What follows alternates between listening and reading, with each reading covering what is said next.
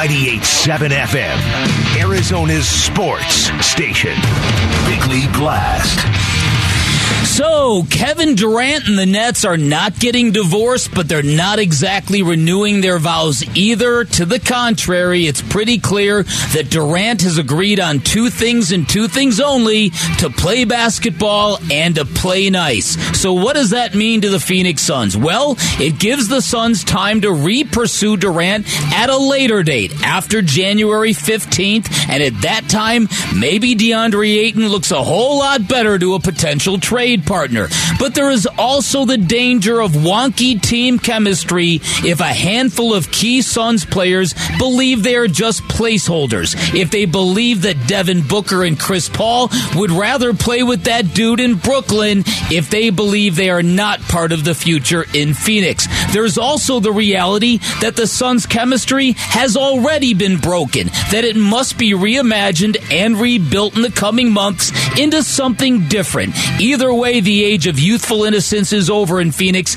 and that isn't necessarily a bad time. Now, personally, there was a time when I thought the offseason had become Durant or bust. But then DA came back with an offer sheet and a smile on his face. Mikal Bridges sang karaoke with the masses at the Vine in Tempe, and the more the Durant drama lingered, the more I preferred the homegrown approach. The more I valued the other side of hard. And I still believe the growth potential of the Suns is enough to get it done without Kevin Durant. But check back with me after the return of Luka on opening night. All right, today's Bickley Blast brought to you by my great friends at Chapman BMW who make luxury attainable with two great locations and one great experience. Find them online at chapmanbmw.com. I want to say it's weird to process.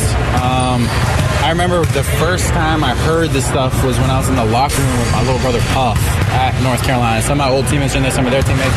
I'm like, come on, guy. Like, whoever's on TV, I'm like, come on, man. Don't even throw my name out there. Just let me just, like, chill with my little brother for a sec. And then next thing you know, like, I'm tied up in all these trade rumors. So it's the business, like I said. And if something happens, something happens.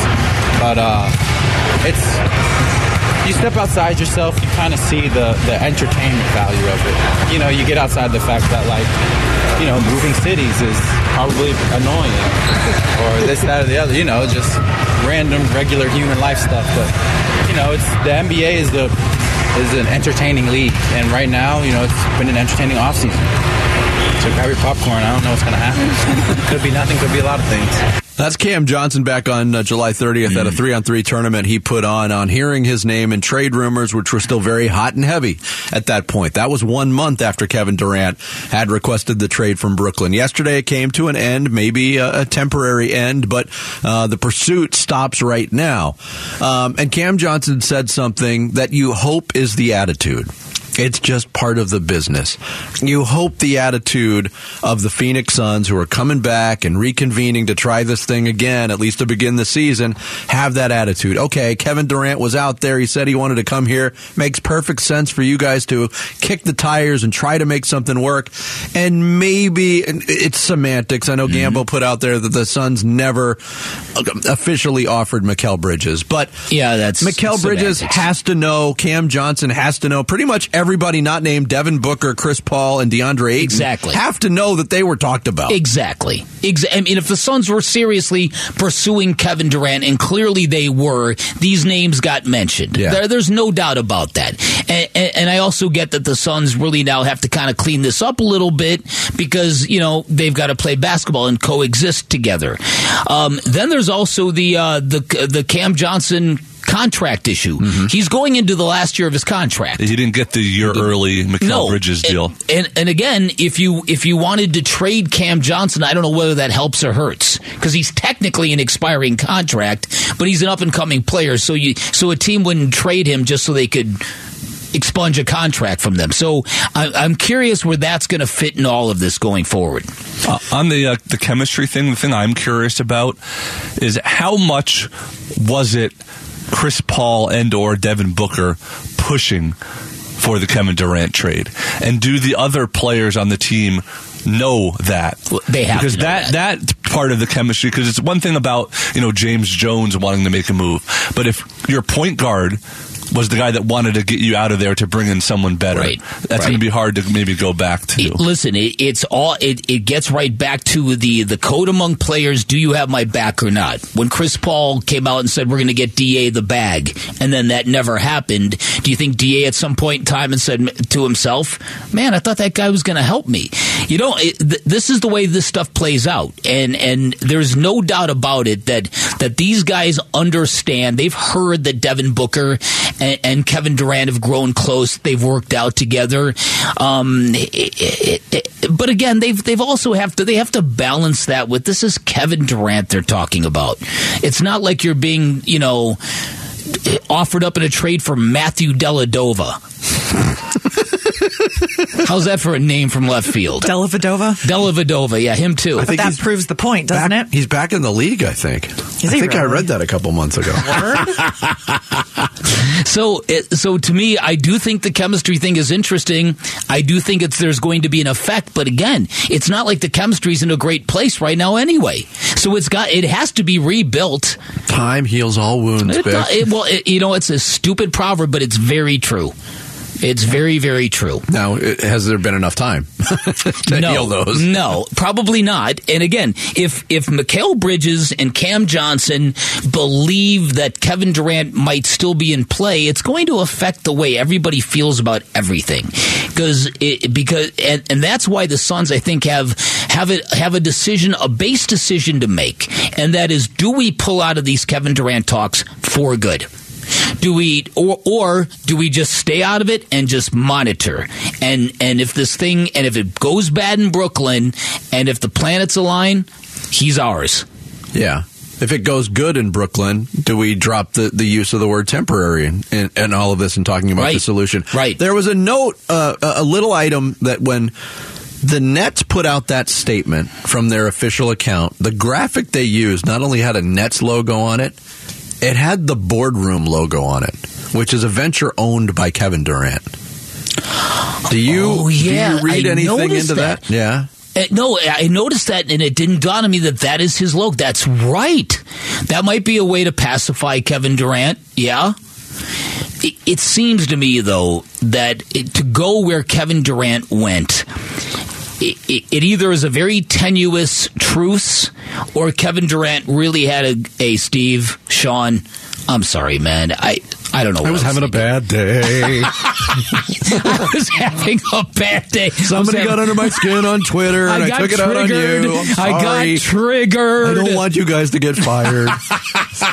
Bring it in. Right? Yeah, and and if you sell that enough, you th- th- Steve Nash and Sean Marks, they're not stupid. They're like, okay, you know what? That's all I need. We're good. Th- This doesn't solve everything for the Nets either. Nick Friedell from ESPN uh, believes that is the case. if Kevin is bought in, then everybody else will be bought in, you would figure. And Kyrie is now in a contract year. So if he wants that next big deal, he has got to be bought into uh, what's going on there day to day. And Ben Simmons has so many different people uh, to prove wrong because so many different people around the league think, oh, well, Simmons, uh, he just may not be the same player that he used to be. And he didn't want to be out there. And he's coming off back surgery and the mental health issues that he was dealing with. So this team has plenty of reasons to come together and to play well. But, Freddie, there are just way too many questions for a group that has championship aspirations. Yeah, I think the Nets situation will be better to start than it was. Obviously, we'll probably see their quote unquote big three on the floor together like we didn't see last year. But it, it- Nick Friedell's right. I mean, there's still so much opportunity for drama there.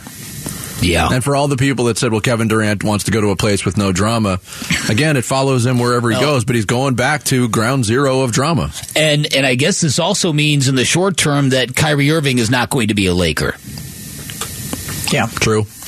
Unless, yeah, well, Unless- knows? Unless. Durant says, "All right, I'll come All right, back. I'll come if- back on one small little condition. I want him gone. All right, Get him out of the boardroom." get me Russell Westbrook. Oh, man. Oh yeah, How there's no drama that, right? there. Yeah. Text Jersey to 620 620 for your chance to win the brand new Phoenix Suns Nike Classic Edition jersey celebrating the 30th anniversary of the 92 93 Suns team. That's Jersey to 620 620. Coming up next, last year we saw the Los Angeles Rams go all in. It paid off. They won a Super Bowl. How all in are the Arizona Cardinals going into 2022? We'll get into that next. It's Bickley and Marotta Mornings, 98.7 FM, Arizona Sports Station. 98.7 FM, Arizona's sports station. Bickley and Marotta Mornings. Lombardi Trophy for Los Angeles. 23-20 is the final on their home field here at SoFi Stadium in Super Bowl 56. The Los Angeles Rams are world champions.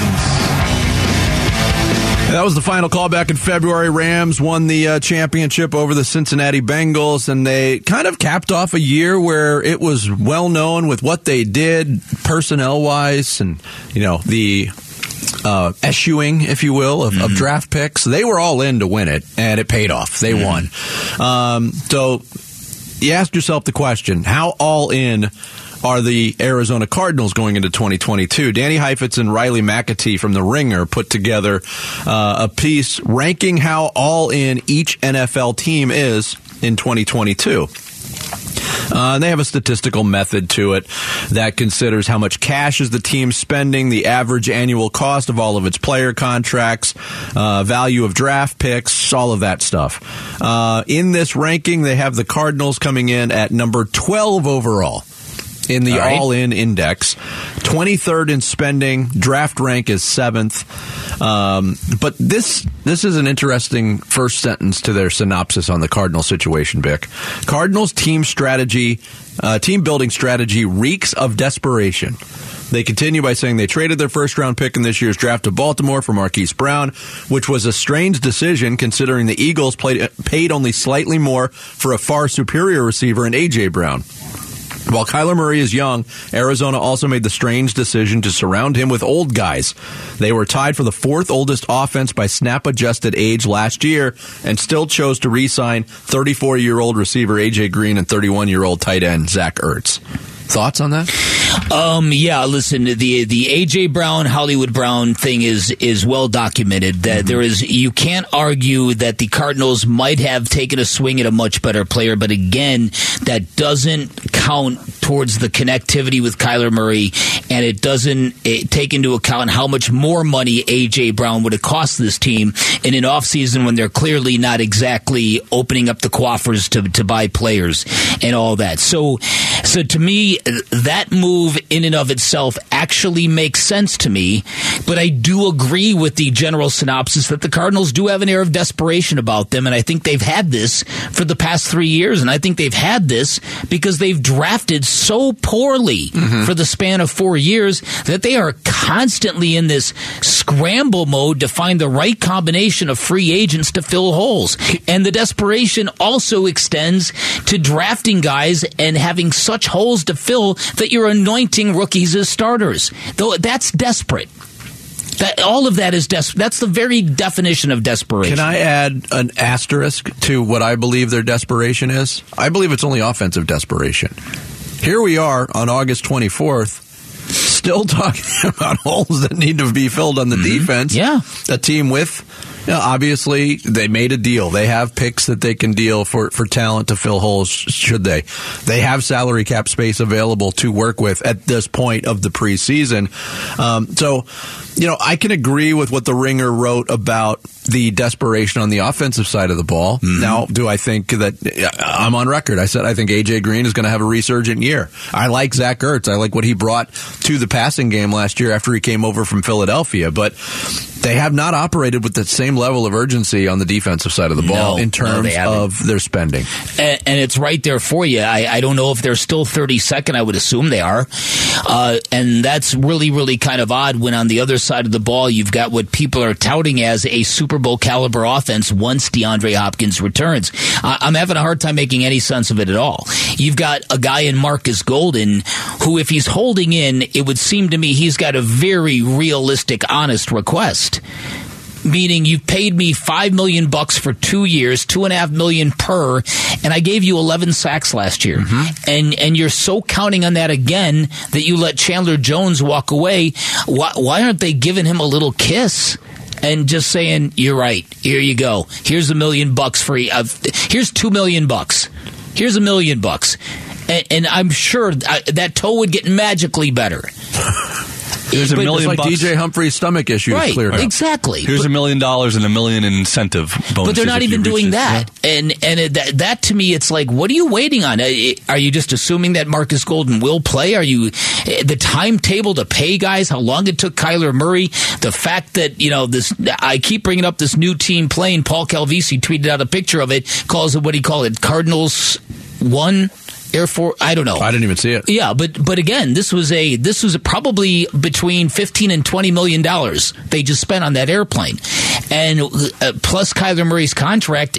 I, I, you don't know if there's cash cash flow issues. I, what I don't know what the deal is here, but I've said this before. It's it, it it makes me a little nervous because this is a little too close to the Cardinals of the Dark Ages, where they would go into seasons fifteen million dollars under the salary cap. They would never bring in players, and then to manipulate the cap and the numbers to make it look like they weren't being cheap, they'd extend guys down the road with the with the salary cap money they had.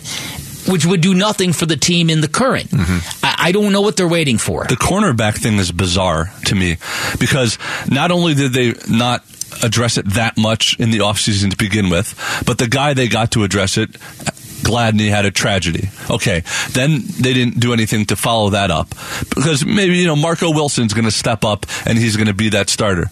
Well, Marco Wilson already lost his starting job, Yeah. so Yeah. they've already they're already like two players down from an already thin position, and they haven't done anything to address it. Now, in all fairness, it takes two teams to trade, Mm-hmm. and maybe they're trying to, to initiate something, and they're having trouble at this point before the final roster cut down finding a partner to trade with. That, I mean, that's entirely But possible. they didn't do anything in free agency. Either. Right. They And- did not. And the truth of the matter is, is even though the organization will, and or all organizations will, uh, claim that they've unearthed jewels from other teams' garbage. They're dumpster diving at this point. That's the phrase Tim Ring used yesterday. He's right on the money about that. They're dumpster diving, hoping to find a piece of trash that works.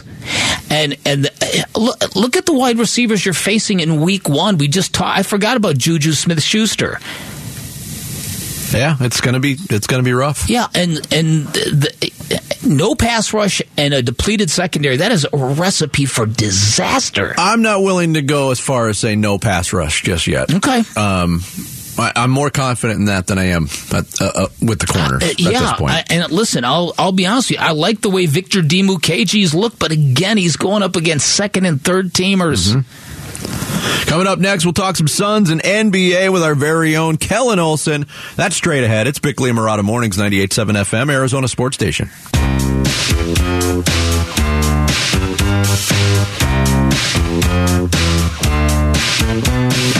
The Wednesday edition of Bickley and Marotta Mornings live from the Chin Community Studio. Still lots of reaction to the uh, news with the Brooklyn Nets and Kevin Durant staying put at least to begin the season. What does it mean for the Suns?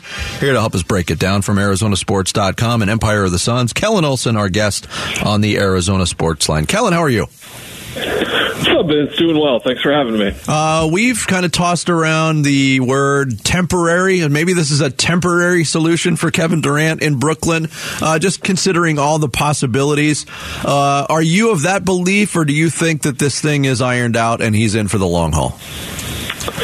Yeah, I, I can't really buy into anything other than temporary right now. Uh, I, I was really surprised, to be honest, uh, not only just because of how public this entire thing was, but how long it, it sort of lasted and, and how much it seemed like Kevin Durant tried a couple of different things. He, I I mean, like on a scale of one to ten, he probably went to about a six or seven, and he could have really extended it into that nine and ten range of not showing up to training camp, and that, and that was something that we were kind of exploring as a possibility here in the last last couple of weeks, the longer this dragged on. But he, he he didn't go there. I mean, the interesting thing wrapped up in all this, of course, is that Brooklyn's got a pretty darn good basketball team over there. If mm-hmm. if everything goes relatively well, but I don't know how you can possibly expect that after everything that they went through this off season with like is Kyrie staying, is he going, and then the same thing here with Durant, and then the whole question of Ben Simmons. But if all three of those guys play and they play relatively well, you only need a an okay, decent cast or around those three to, to not only make the playoffs but make some noise there. But we'll see. Uh, we'll, see how things wind out over the course of the regular season, and then of course, if, like you said, this is just a temporary thing until I, I don't know they they get better offers in a year for Kevin Durant. I'm not really quite sure what has to change for them to for, for Kevin Durant personally for for him to stay there. Yeah, do you think, Kellan, if the Suns are committed to wanting Kevin Durant, that their chances of getting him just improved? Because it seemed like, according to all reporting and speculation, that the Suns did not have the pieces to make Brooklyn happy. And now that nobody else seemingly can, and they've decided to kind of call a truce on it, does it buy the Suns time to make this deal later?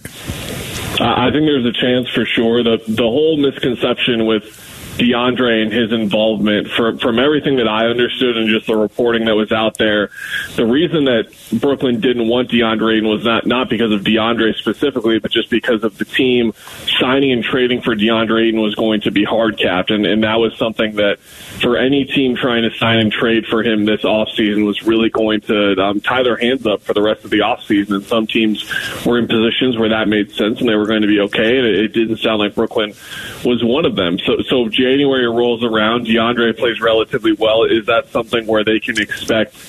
Uh, if we get the kind of season we expect from DeAndre, I should say rather, is Brooklyn going to be interested in DeAndre? And if they are, are the Suns in a position where they're interested in Kevin Durant? I think that's the more interesting kind of outlook here. Is if January rolls around, are the Suns in a position where they need to make a big trade? I think it's certainly a lot easier to suggest if the Suns are kind of middling relative to the ex- what we expect out of them. But if they're thriving and they're number one in the West, like we all kind of expect them to be, then should they trade for Kevin Durant? And I'm not really so sure. And, and that's where this all gets a lot more complicated because you're trading for a guy mid-season.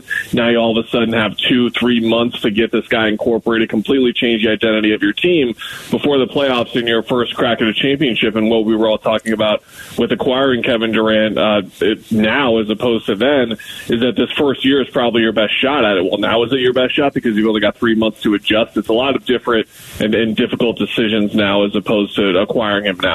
Kellan Olson, our guest here on the Arizona Sports Line. He's got a, uh piece on the Kevin Durant pursuit and how it failed for the Suns and how they shouldn't be uh, content with continuity after that. You can check it out at arizonasports.com.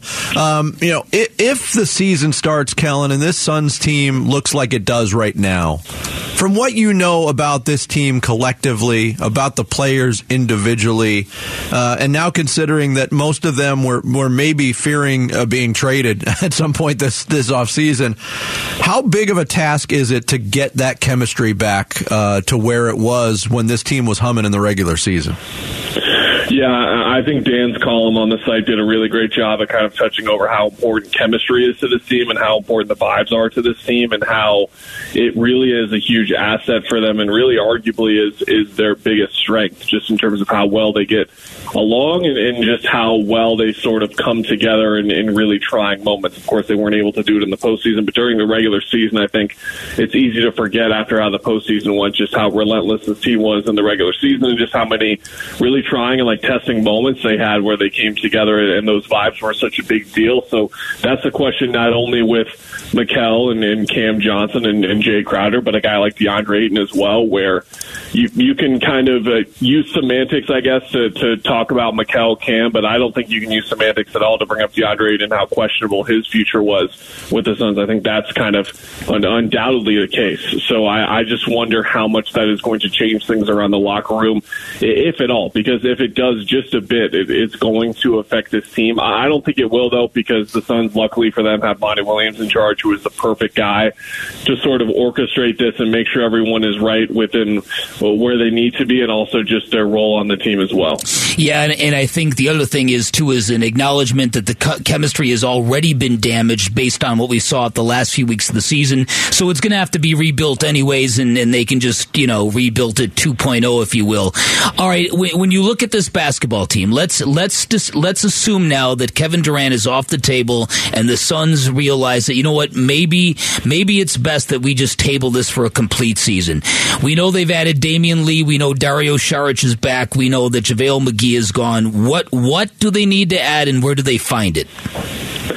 Yeah, Dan, I've been joining your guys' show. It feels like for, for 18 months now, and talking about uh, another ball handler, which which is crazy that it's been it's been that long, but it really has been. Right. Just go back to January, uh, really of, of this year, but also uh, last year, where we were kind of talking about this and just kind of looking at how they could really add some more options offensively. And I think specifically this postseason was troubling for me, guys, because the blueprint is out for how to play against these guys. That's something we talked about a lot during the Dallas series. When Dallas started crashing the offensive glass and trapping Devin Booker and picking up Chris Paul full court, we're like, here it is. This is what they're going to see every single postseason now with this core, and, and they're going to continue to see it. And to me, it's how do you solve that issue with, with, moves? And, and to me, the most obvious thing is, is bringing in another ball handler and bringing in someone who's really going to be effective playing alongside Devin Booker or Chris Paul. I'm not saying in the starting lineup or anything, but looking for another backup point guard because I, I don't know how you can look at the way the Cam Payne and Landry Shamet played last season. No offense to them, and, and, and bet on them this year. And right now,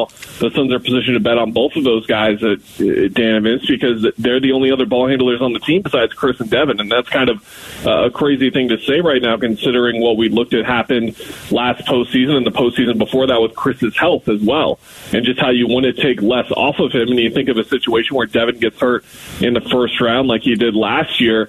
Chris had to do so much that it clearly wore on him a little bit earlier than he probably wanted it to, and then it really affected him in that Dallas series. I think so. That's where you got to look there, and, and if that's not something that's as possible, uh, I think upgrading the four spot is what we've talked about for a while. I just think that they need another source of offense really within within this team, and hey, maybe that can be DeAndre, maybe Mikal Bridges or Cam Johnson really steps up. I don't think it's fair to expect that out of Jay Crowder, which is why I mentioned a trade more than anything else. But I think it's pretty clear somewhere in the top six, seven of, of this team, they need another source of offense, and that kind of contradicts their style of play a little bit, to be honest, in the point five with the way Monty Williams wants to play. But at the same time, they've been eliminated now twice from the postseason in, in fairly similar ways, in my opinion, and I think they've got to address it. Kellan Olson, our guest here on uh, Bickley and Marotta Mornings. Before we let you go, you mentioned Jay Crowder. He's been cryp- cryptic on a couple of occasions on social media. Doesn't seem very happy for whatever reason right now. Uh, th- wh- what are the possibilities of Jay Crowder getting moved? I imagine there's a market for a guy with his skill set and, and, and his compete level and an expiring deal. So, what, what do you think of the chances of that are, Kellan? Yeah, when when you look at what I just kind of talked about and, and how they could upgrade the roster, expiring contracts are going to be the way to go typically, and and that's Jay, that's Dario Saric, I believe that's Torrey Craig and Cam Payne as well. Cam Payne has a partial guarantee or either I believe it's a fully non-guaranteed deal for him in his third year, and he's going to be in the second year of his deal. So those are the types of contracts you could pile together to go grab a name. But Jay is is a really interesting guy to bring up because the way in which this this team is sort of constructed, Jay is perfect for it because you don't really need to run plays for him, and he holds together one of the best defenses in the league. And I I've always said it every year that his contribution to this defense is really underrated, and how he's helped Mikal Bridges get better. Mikal cited him like the guy who just uh, came up second in Defensive Player of the Year. Said Jay was like critical to helping me kind of figure out how to be a better overall defender, not only all, on the ball but off the ball. Obviously, DeAndre, a, a defender like him, it speaks to how important Jay has been for him, just in terms of communication, just in terms of leadership, and then offensively, I just always think that he's been an underrated guy. I thought he was excellent in the Dallas series. He was excellent in the finals, but they do need a little bit more of, of that scoring, and I think that's where you look at a guy like Jay as well. We're looking at contract extensions going around. Why shouldn't he want a contract extension, right? Uh, That's something that he can kind of talk about in the last year of his deal, and he should want one. And, and look, there's no reason why the the Suns shouldn't want him back longer, just given the sort of contribution they've gotten from him in the last few years. But just everything that I've been talking about for the last couple of minutes kind of leads you to think otherwise and think that they might look to go somewhere else and then look at they agree to a contract extension with Cam Johnson. Then making an extension for Jay Crowder doesn't make a lot of sense. So there are reasons for him to be unhappy, and and, and that's all obviously not not a good sign, right, guys? Because you want to keep everyone happy as as much as possible, and they've already got a couple of guys we talked about, DeAndre, McKellen, Cam, and, and you hate to add Jay to that mix for sure. Kellan, great stuff as always. Thanks so much for joining us today. We appreciate it. Thanks, guys. Kellan Olson, you can check out his stuff in written form on Arizonasports.com. Also, the podcast, the Empire of the Suns podcast with Kevin Zimmerman. Also on the website, he joined us on the Arizona Sports Line. Coming up next, we know who a lot of the participants will be for the next great Diamondbacks teams, but who will be the guy leading them in the dugout? Some questions on that straight ahead. Bickley and Marotta Mornings, 98.7 FM, Arizona Sports Station. 98.7 FM, Arizona's sports station. Bickley and Marotta. Bickley and Marotta mornings. Yep, Wednesday edition of Bickley and Marotta Mornings live from the Ak-Chin Community Studios. Diamondbacks continuing their road trip in Kansas City. They got a win over the Royals, a vomit-filled win over the Royals Yeah. yesterday. Putting the hurl and hurler, as Ruthless said earlier today. Yeah, uh, Jonathan Heasley, correct? That was his name? Yeah. Or Heavesley in this case. Oh. Is this thing on? Puke.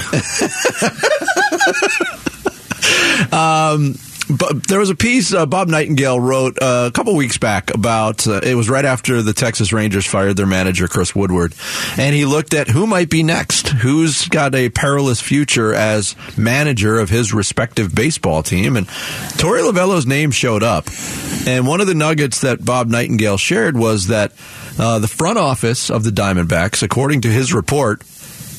Recommended a contract extension for Torey Lovullo. Yeah. And ownership chose to hold off. Wow, that's very interesting. That was the detail out of the Bob Nightingale part that that shocked me because when I first read that he might be the next one to go, I thought, "What? What's he talking about?" Torey Lovullo, the baseball team has already matched their win total from a year ago. All we're talking about is this bright future and these developing young players. How in this? How in the world would a would a respected national beat writer as good as Bob Nightingale write that? Oh, because the front office recommended he get a contract extension and the ownership said no. That to me, I, I don't know what to make of that, to be honest with you, Vinny, because this is a baseball team and a manager that that lost 110 games last year, mm-hmm. and a baseball manager that's basically been dealing in a pseudo tank for quite some time. Yeah, I mean, That's my opinion. Okay, Yeah, I, am mean- not stating that as a fact. That's my opinion. and That- others share that opinion. yeah, that that they're really. I mean, I, what, what do you expect? What do you expect? This this compilation of talent to have achieved the last few years. So so to me, you would think that a corner would be turned, and yet if if he's if he's going into another lame duck situation, you gotta you gotta wonder what the heck this is all about. And, that's that's the odd thing here too. It really is because I, I've wrestled with this. I, I look at the Diamondbacks, and I look at Derrick Hall, whom I think is very very good as, at his job.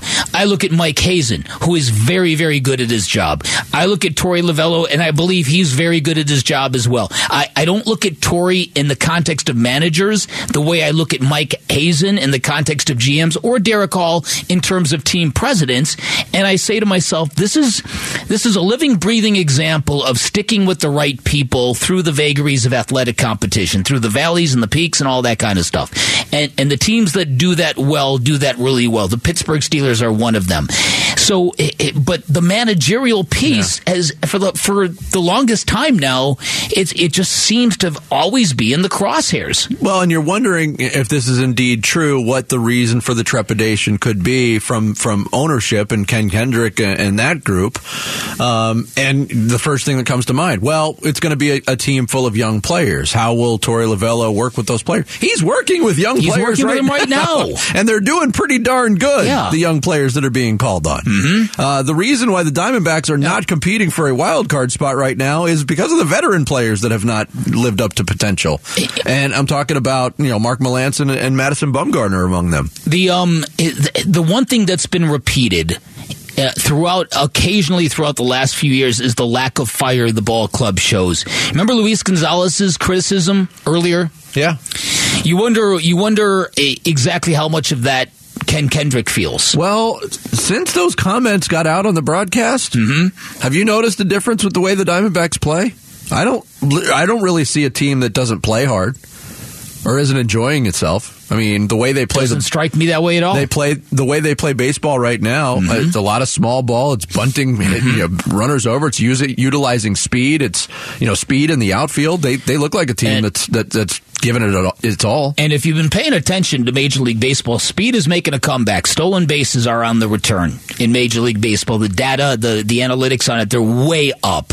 Uh, so I think te- as teams are trying to kind of um, find their way through the forest of it all, modern day baseball, I think I think that might be making a comeback.